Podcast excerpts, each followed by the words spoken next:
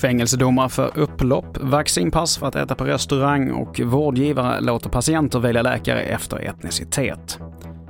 Det här är TV4-nyheterna där vi börjar med att berätta om att idag så kom domen för de inblandade i upploppet i Hjällbo i slutet av maj. Elva män döms samtliga för fängelse mellan två till fyra månader. Och händelsen ska ha varit ett startskott på en konflikt mellan ett kriminellt nätverk och två andra släkter. Frankrikes parlament har röstat igenom en lag som gör att vaccinpass blir obligatoriskt för den som vill äta på restaurang, det här enligt SVT. Passen kommer också bli obligatoriska för flyg och tågresor från och med augusti. Och att vaccinera sig kommer bli obligatoriskt för sjukvårds och omsorgspersonal som annars får sin lön indragen. Och de här reglerna väntas gälla fram till 15 november. Vi fortsätter med att vårdgivare över hela landet har gått med på att boka patienter till läkare och tandläkare som beskrivs som etniskt svenska.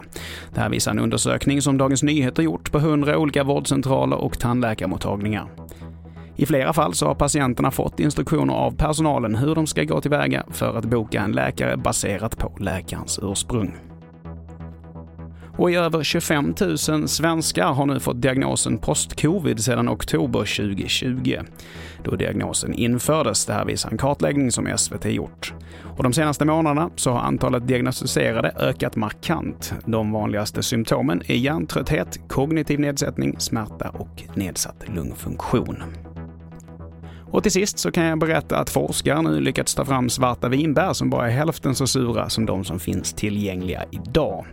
Det rapporterar SR.